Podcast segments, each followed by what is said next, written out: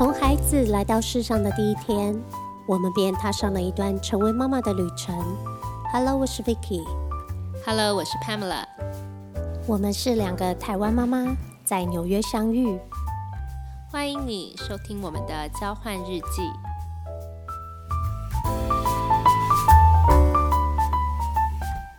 Hello Vicky，眼看就快要到年底了耶，你最近心情如何啊？嗯，以往在纽约啊，到年底就会感觉有点累哦，还有点那个自我反省的感觉，好像在生活上啊、工作上啊，觉得自己有些事情可以做得更好。今年蛮开心的，我想是我们一起规划了纽约妈妈交换日记，让我觉得生活多点变化。嗯，我也觉得我的生活变得很丰富。这个纽约妈妈交换日记给我一个机会，让我检视过去这几年来做妈妈的心路历程。那这些酸甜苦辣呢，透过和你一起分享、互相打气，还有得到很多朋友给我们的回馈，让我多了很多前进的力量。真的哎，这股互相扶持的力量啊，也让我们两个决定了今天要聊的主题哦。嗯，是的。那我们过了和家人团聚的感恩节 （Thanksgiving），还有许多和朋友们一起过的 Friendsgiving。今天我们要过一个专属于妈妈的感恩节 （Momsgiving）。嗯，太好了！哎，你知道“妈妈”这两个字啊，真的充满故事哎。嗯，今天这特别的一集啊，我们就把我们两个当妈妈这十几年来的经验啊，加上在台湾、新加坡、美国的观察，聊聊妈妈这个伟大的身份哦。嗯，首先呢，我们会先分享自己成为妈妈的心路历程，然后作为职业妇女的角色的转变。然后妈妈怎么样兼具兼顾多重角色的难处？怎么样分配时间？还有怎么样取得平衡？哦，还有妈妈今天常聊的，怎样和队友分工哦？到底是神队友还是猪队友？对啊，我们妈妈还有神秘队友哦。那最后当然也有妈妈带给我们的快乐与满足感。嗯，这集哦很特别，因为我们平常都在聊教养啊，聊孩子啊，今天聊的是妈妈。嗯，这里妈妈也可能是主要照顾者，对，也许是外婆啊、外公啊、爷爷奶奶或是爸爸。啊，当妈妈真的很不容易啊！今天的感恩妈妈，我们想借这个机会和所有的妈妈，还有自己说，年底了，大家辛苦啦，辛苦了！还有收听节目的主要照顾者也辛苦了。嗯，那我先让先让我来问你的心路历程哦。你以前想过要当妈妈吗？嗯，不想哎、年轻时啊就觉得哦天哪，当妈妈要为孩子牺牲超多的。不过家人都希望我生嘛，那我耳根子也软啊，就生了。好险有生一个哦！我发现，当妈妈牺牲虽然是无法衡量的，可是带来的快乐也是相对的。你呢？嗯，我啊，我老实说，我以前没有想那么多，但我觉得生两个还不错啊，因为他们可以互相有伴，但确定不想超过两个。因为我常常跟人家说，我每次看到家里小孩比大人多的情况，我都由衷的佩服，所以两个孩子是我的极限。啊、我是很羡慕你们啊，很多朋友都有两个孩子啊，我其实也蛮羡慕有三个的。还好我的 家庭可以接触到很多哦，不是我的家庭，我的工工作作可以接触到很多很多小孩啊。对，那那你一定常被问说为什么只生一个吧？哦，很多只生一个小孩的妈妈，应该常都会被问到这题哦。我们其实你知道，我们只生一个孩孩子妈妈，有时候聚在一起互相开玩笑说：“哎，我们都不敢在有二宝以上的家庭啊，妈妈面前吐苦水说，哦，接送小孩好累哦，小孩事情好多、别的妈妈如果说，拜托你只有一个小孩好吗？你就被拒点。啊，不过其实不管有几个宝贝，都是人生的选择啊。嗯，每个孩子都是一份神秘礼物哦。嗯，对了，那 Vicky，你记得我们在第三集的时候，我们有丢出一个问题哈，太多问题了，哪一个？啊？好，没关系，就是那个时候啊，我们有请大家想想，你想成为怎么样的父母，或者是和自己的孩子聊聊，你觉得我们是怎么样的父母？那有许多朋友和我们说，他们有用这个和孩子对话，得到不少有趣的答案。像是有一个妈妈就说，她得到的答案是：你是一个有趣但严格、fun but strict 的妈妈。嗯，我儿子回答很妙哎，他说我很专业啊我说专业什么东西啊？然后他说，因为你知道什么时候该骂我，要管我啊，不然我会很糟糕哎，所以你很专业。他的回答好妙、哦啊不过我另外还发现啊、我们丢出这个问题之后，看到的答案中，似乎不少妈妈都会有焦虑感，觉得自己做的不够好。是啊，十几年前刚当上妈妈，真的觉得这年头女人好难哦。当全职妈妈不被当做一份正式的工作，当职业妇女啊，孩子没教好也是妈妈的问题，到底该怎么兼顾啊？啊，后来呢，慢慢又认识到很多长辈级的妈妈们呐、发现、嗯上一代也没比较轻松哎，这么多年啊，妈妈们类似的内心挣扎还是没有太大变化。没错。那你觉得最难的部分是什么？最难的哦，有人说啊，妈妈就是一种修行啊。我觉得最难的是要面对生活中排山倒海的事情时啊，还要告诉自己啊，要坚强，要理智，要冷处理。可是心中明明就是火山快要爆发了。啊，相信每个妈妈多多少少都有你说的这个经历哈，有点像是快要精神分裂的感觉哈。至于我觉得最难的部分呢、是我觉得妈妈常常都要在多重角色角角色之间转换，就是一个人分饰多角，很容易心力交瘁。那我们老生常谈都会说啊，不要忘了最初最初的自己。但其实，在零碎有限的时间里，我们真的能够留多少时间给自己呢？嗯，尤其事情一多啊，其实我觉得妈妈自己本身根本就没有这个感觉说，哦，我有在扮演多重角色。嗯，而且大部分妈妈都会很自然就把自己排到最后。对，我自己也是被其他妈妈提醒，哎，要记得留时间给自己，就是英文所谓的 me time，对，和自己相处啊，对话啊，做自己喜欢的事。其实任何一个人啊，没有 me time，就会很容易有一种橡皮筋啊被拉拉到那个弹性疲乏的感觉。嗯，我很喜欢你之前分享的，就是你会很诚实的和孩子说。妈妈这个周末真的很累啊，需要休息，或者是和他说：“哎，我真的煮不出你想要吃的什么料理。”其实很多时候，孩子敞开心胸，他们不但能够更理解我们，其实我们也在说的过程当中疗愈了自己，也拉近了和孩子之间的距离。啊，真的哎，那你有在孩子面前这样失落撒娇一下吗？有啊，我之前有很多事挤在一起嘎不过来的时候呢，我就一边开车一边跟我女儿说：“哎，妈妈，我真的好累哦，我很需要你的帮忙。如果你可以帮我分担一下，比如说折衣服啊，或者是等一下我们回到家的时候，你自动自发的去把该做的事情做好，我就可以少一件挂心的事。那可能我今天就可以早点去休息了。你说好吗？嗯那我女儿其实她都听得懂，那就会默默去做，那就会让我感到很欣慰。不过，我想，如果是家里是小小孩呢，就可能还没有办法完全理解妈妈的心情。但我觉得，越早和孩子建立这种对话模式，其实效果会意外的好，就会突然有一天他就能同理妈妈了。然后，我记得当下我是非常感动，那也很快对我这个要需要东奔西跑的这种累释怀了。对啊，和孩子进行情绪交流啊，孩子才有机会了解啊。我觉得我我常常这样跟他撒娇，跟他说啊，然后还跟他说，哎、当爸妈不容易哎，有一天你就知道了。那另外一个，我听到很多的焦虑感来源，其实是父母和孩子之间的比较。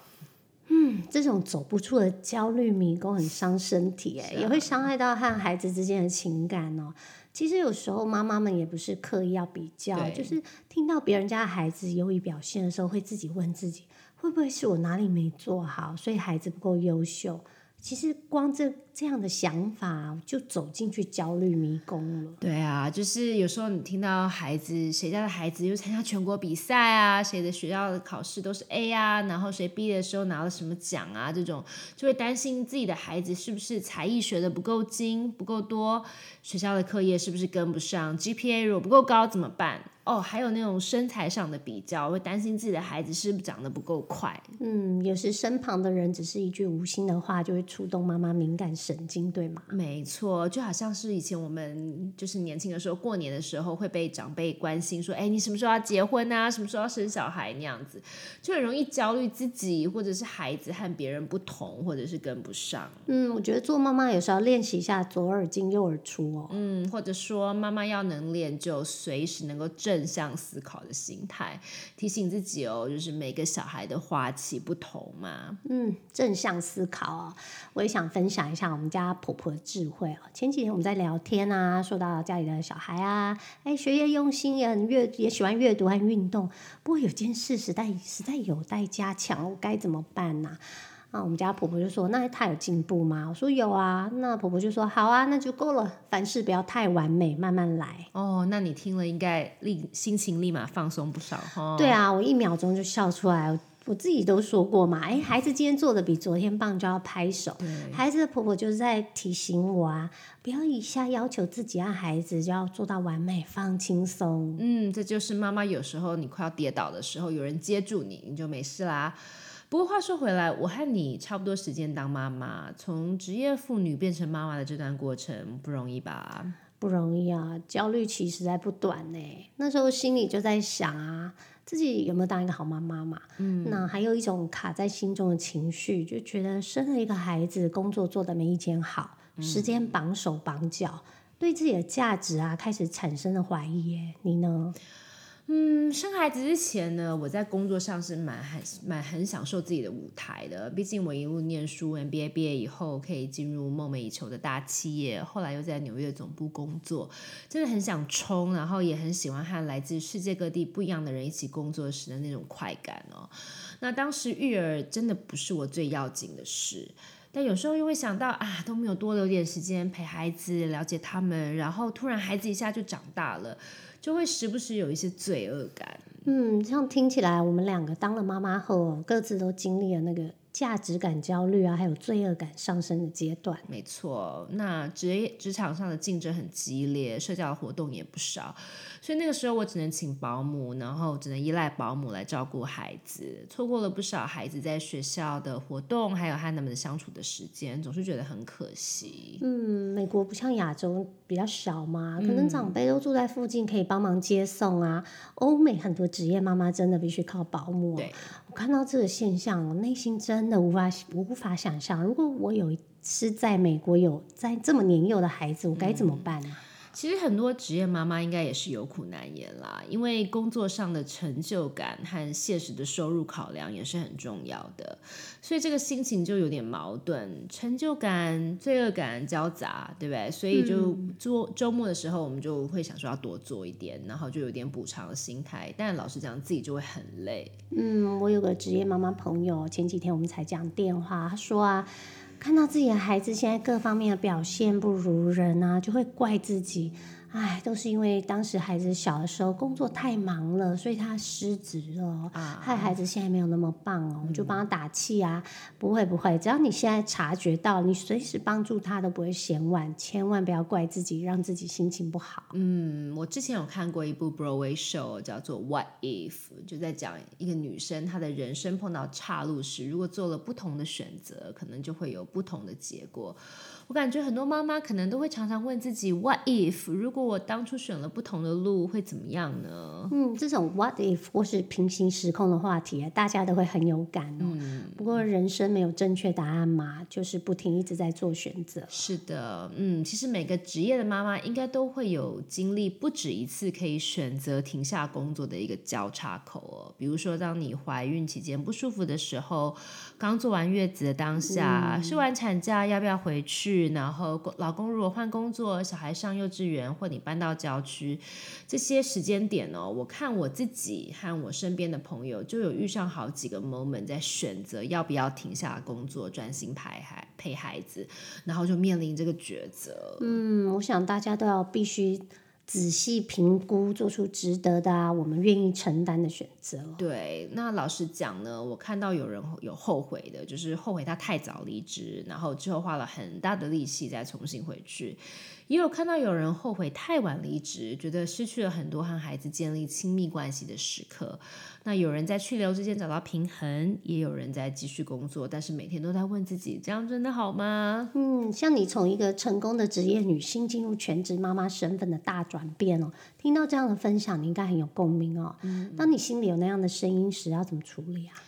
嗯，我其实真的和自己对话无无数次，哎，就是最后，然后我最后认清，其实和老公的沟通也很重要，因为我觉得这其实是一个家庭的决定，不是只有。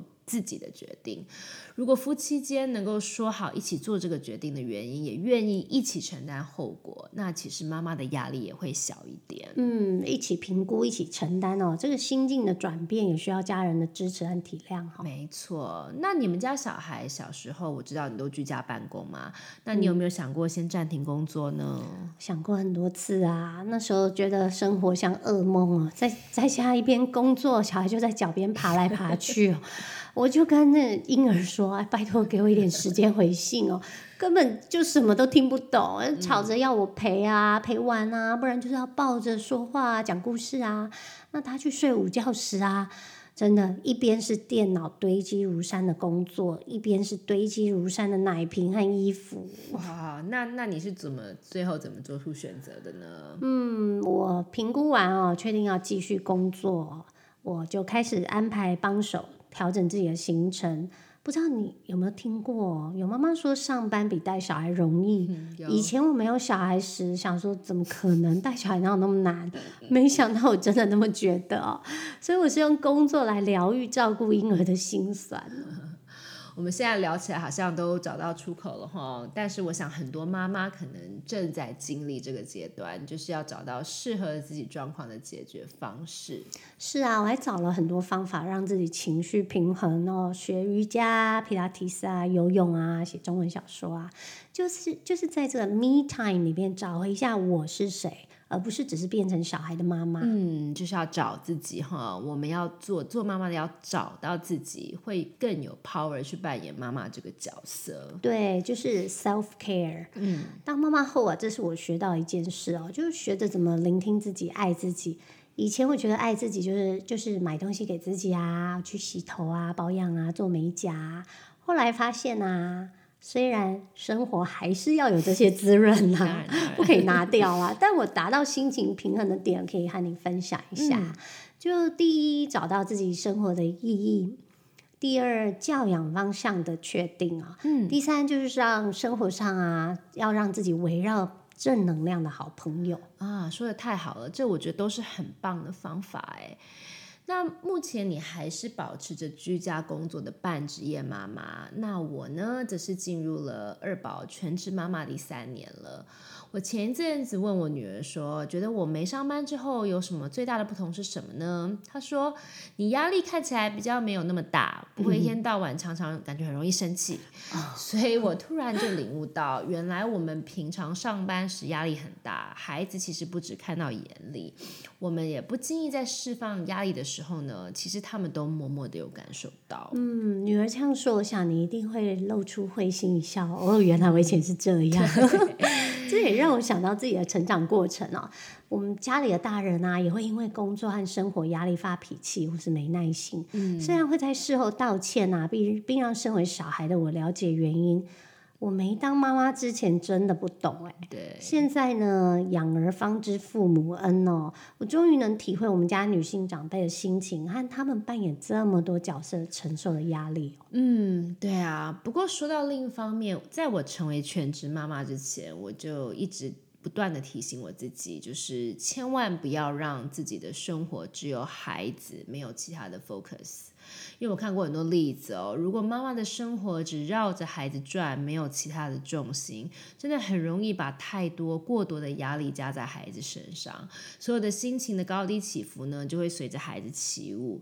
那孩子一旦遇到什么挫折，就会当做是妈妈自己的失败，这样很容易把每个人的压力都搞得很大。嗯，我有听过外国爸妈说过同一句类似的话，嗯，我觉得蛮舒压的。他们说。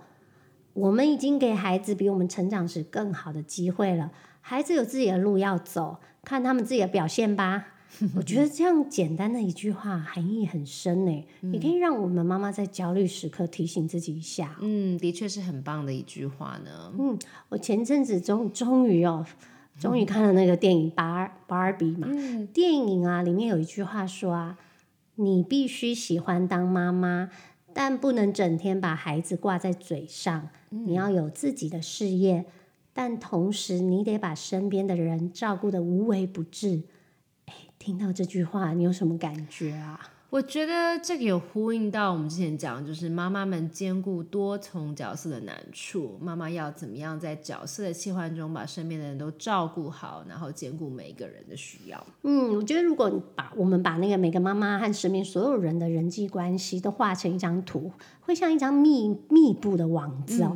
重点是每一条线还要很坚固哎，一旦有一条线松掉了，妈妈这个中心点就会不太稳固，然后心情就会受到影响，自己的家就不开心了。嗯，这个你这个比喻很能够形容妈妈起起伏伏的心情哦。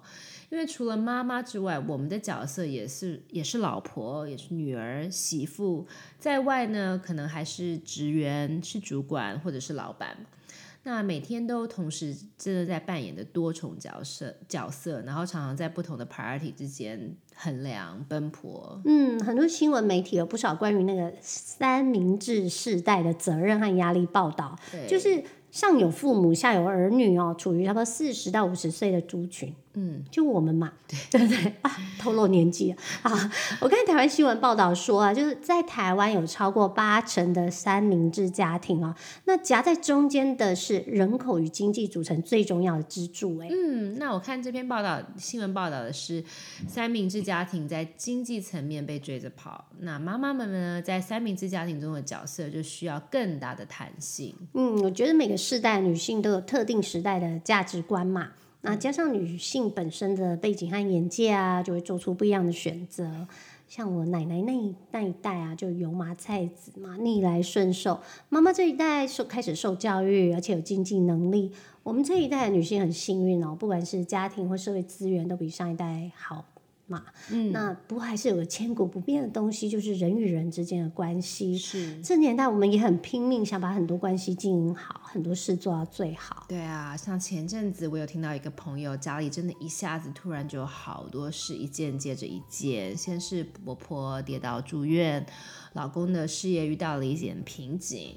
那孩子呢，在学校运动会受伤，自己公司的事情又非常的忙，然后妇科也出了一点小问题，但他都忙到没有时间去复诊。我就跟他说：“哎，你这样真的不行哎，你要把自己也照顾好，生理和心理一样都要照顾好。”嗯，我有好友和我一样哦，十八岁开始工作啊，都把家人放第一。他没有结婚，但是用尽全力照顾父母和兄弟姐妹，其他的所有孩子啊，在工作上也是冲锋陷阵哦。我回台湾。那我们就会出去大吃一顿，互相鼓励哦，然后生活中各个角色扮演的面面都已经面面俱到。嗯，你稍微喘口气吧，真的做得很好了。嗯，我想当你们这样做的时候，就是在试着找到平衡。那妈妈的角色有找到倾吐的对象，就可以感觉胸口大大的放松了。是的，妈妈心里面啊，其实要先过自己那一关哦。有些事尽力就好，量力而为哦。我们其实也是每天 都在提醒自己哦。所以这点我是有在一个四宝妈妈身上学到哎，就是当我们在聊孩子的问题的时候，我就有发现哦。他云淡风轻哦，有一种很强的稳定气场哎。四宝妈那真的是很不简单。不过我深深觉得，如果妈妈的心很定啊，很稳定啊，像你说的有稳定的气场，通常家里的气氛就会比较和谐。嗯，不过角色的扮演上啊，一定会有失衡的时候嘛，对不对？不管是我是觉得，当这种情况发生的时候，不管是道歉啊，把话说清楚啊。毕竟在这种高压的生活和工作这种双面夹攻的环境啊，有效率的解决方式就是沟通，再来就是理解。是啊，要不然这样就睁一只眼闭一只眼，我们的最高境界。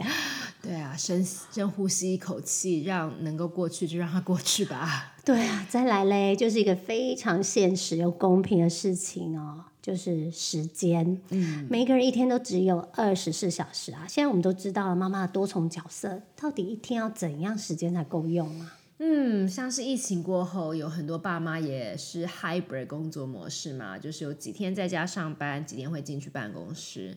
那我想大家一般都会想要尽力平衡。我是很好奇，你一直都是居家工作，你应该是有领悟出时间分配的方式，现在我们才有多余的时间和精力来做 podcast 吧？嗯，我尽量，不过真的好困难哦。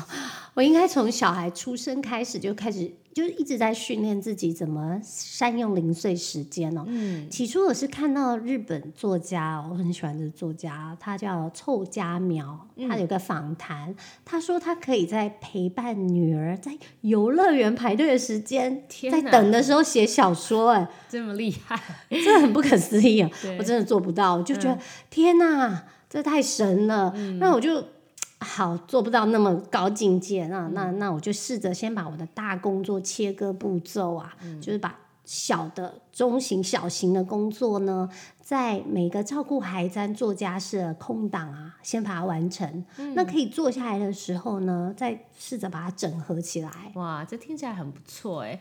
那我呢，只是一一个很喜欢列 to do list 的人，就是因为每天有很多很多的代办事项嘛。那我以前会很焦头烂额，是因为我在做这件事情的时候，就会想着还有其他很多要做的事，反而每一件事都做的不是很专心。嗯，那我现在的做法就是先把想到的 to do list 想到就把它列在我的手机里，随时想到什么就加进去，然后在一个一个完成的时候就把它划掉 cross out，就会觉得慢慢来，不会焦虑。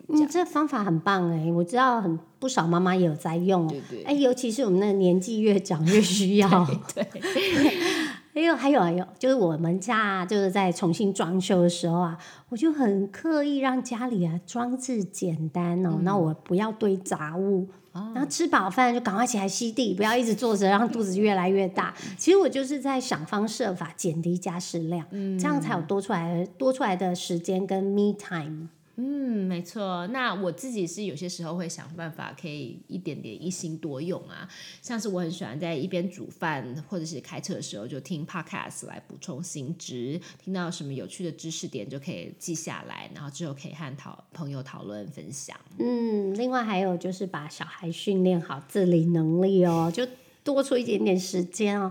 我是从小孩一年级开始，我就帮他把所有的衣服、裤子、袜子啊，就教他归类。嗯，所以差不多小孩三四年级就自己配衣服、自己看气温、穿衣服，至少不用让我烦这件事哦。对，这就是我们英文说的就是 buy me some time，就是挤出一点时间给自己。对，这个很棒哎！我觉得这个训练小孩自理能力，改天我们也可以有一集来好好聊聊。哦，可以哦，哈、那我也觉得啊，你我我想每个妈妈都这么感觉哦，你也是哦，就我们每天都在跟时间赛跑、哦，对，不得不承认哦，有时候真的很烦、哦。像我家人啊，来从国外就是从台湾来看我的时候，就会说你到底在急什么？你搞得我们压力很大哎。那我就觉得说，因为我脑子里有一个另外一个时钟在计算，我赶快把这些事情做完，我才有 me time，才有快乐时 光啊！好，大家和我一样在抢时间的妈妈们，应该都可以理解我的心情。哦完全理解，我也是这样。就是像之前在做职业妇女的时候呢，我觉得我每天都忙得跟陀螺一样，一直转，一直转，然后转了一整天。最开心的时候就是孩子赶快上床睡觉，然后我也处理完家事公事之后，就能够在睡前有一点点自己的时间。嗯，还好我我们都算蛮会找那个当妈妈的小确幸哦。对，如果我们开一个话题来聊聊关于生活中有什么事可以带来属于妈妈的幸福感，我觉得应该会很有趣哈。嗯，有一个妈妈的幸福感之一哦，就是其实我我开始会欣赏每个妈妈哦，那也很开心，我们可以透过 podcast 的平台啊去聆听啊，交换意见啊。所以我觉得很幸福的一件事，就是和自己的好姐妹们先后当上妈妈，交换妈妈经，或是交到妈妈群的好友，一起偶尔聚餐、逛街，做喜欢的事情。啊，像之前在 Park Apple Podcast 的留言区，我有看到一位听众朋友留言说，亲子旅游可以创造很多回忆，但我也建议妈妈自己也需要一场安排一场旅行，规划一段为单身的独游之旅，心情会很不一样。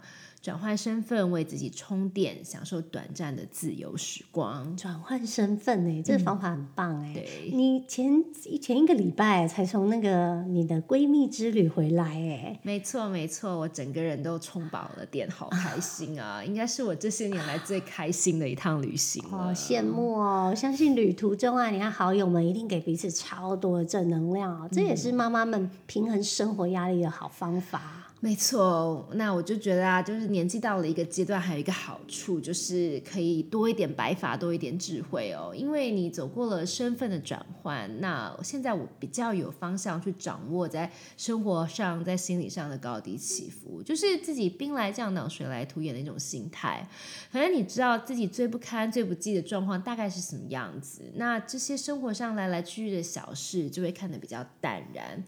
比如说，一般人好像都会说，妈妈在教养上负的责任比较大，你觉得呢？嗯，我觉得潘美拉，你有发现哦？如果小孩在外面没有礼貌，人家是说什么？是妈妈没教好，还是爸爸没教好啊？这个我习惯性都会听到，就是妈妈没教好。对啊，有些长辈其实就是一个习惯啦，就脱口而出，听到我就会心头一震，想说。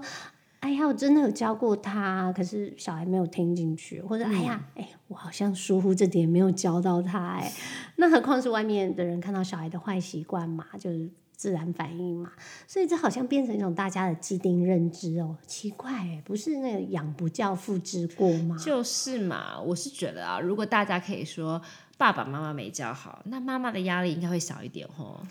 嗯，可是我们妈妈天生就是会把孩子的一切责任全部担在肩上啊，就觉得孩子是我们身上的一块肉，生出来就好好教哦。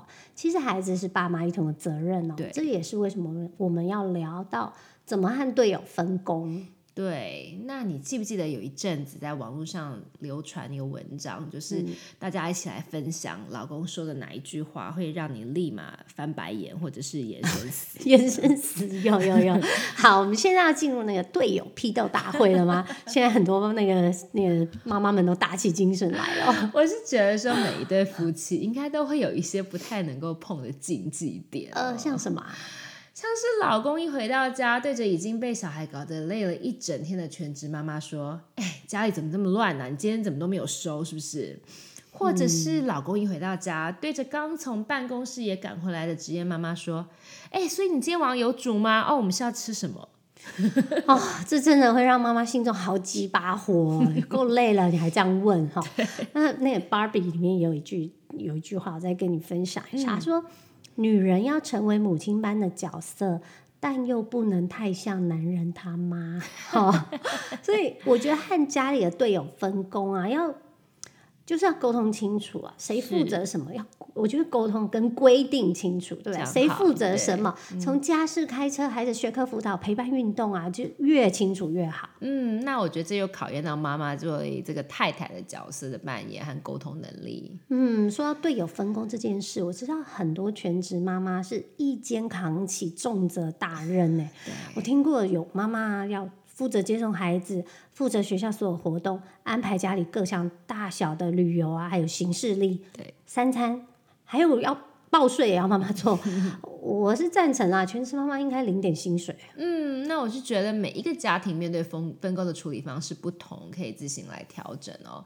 不过你之前也提到过，不要一直想着要完美的完成每一件事。那我想分享的是，是可以找队友或者找孩子一起来合作，cross out 这个 to do list 的成就感。嗯，这不错，就是把所有要做的事情变成条列式哦，分配完啊，各自一条一条划掉啊，就有一个 team 的感觉，一个团队嘛。对对对。那另外啊，我们还有神秘队友嘛，也就是我们在国外结交的好朋友们。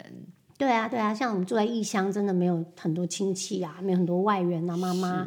真的就是靠着同乡的朋友们，大家互相帮忙啊，一起订食物啊，帮忙领个包裹啊，偶尔一点举手之劳，就是很棒的那个社会互助力量啊。对，我最近看了一个那个 Netflix 有个关于长寿的影集哦，里面就有说啊，在那个冲绳某个小镇，大家可以长命百岁，就是因为人们之间就有互相帮忙的正向力量。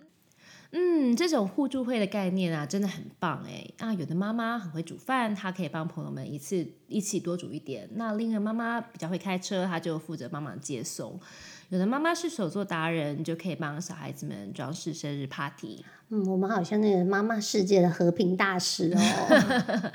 那最后，我想分享一下，我前阵子在网络上看到一篇文章哦，在聊日本旅美的棒球球星达比修友。那文章中我提到他在遇到他太太后，整个人的个性有了很大的转变。那他说，以前单身的时候呢，我的目光只有在棒球上；一旦结婚之后，我的第一个角色是丈夫，再来才是父亲。听起来很不错哎。嗯，那他还说，我们最初呢就是两个人，所有都是建立在这之上的。孩子们很可爱，但是孩子们最后在意的是我们夫妻的关系，不是吗？最终我们所期望他们成为什么样的人呢？就是希望他们重视身边所有的人，这可能不需要教，而是营造这样的环境，耳濡目染呢，就可以自然而然会这样。嗯，理智面我也很同意这句话哦。不过我想先回家说给我们家爸爸听哦，爸爸要先让妈妈开心啦，家里就不会有什么。你有没有听过一个词叫 monster？就是 mom 加上一个那个怪物 monster 出现了。我开玩笑啊，这又是一个夫妻双方要沟通认知的事之一。是啊，我觉得这是当了爸妈之后很容易会忽略的一个点哎，就是为了孩子忘记自己，也忘记把另外一半的快乐排在比较前面的位置。嗯，这非常容易忘记哦，要写大字报贴在家里。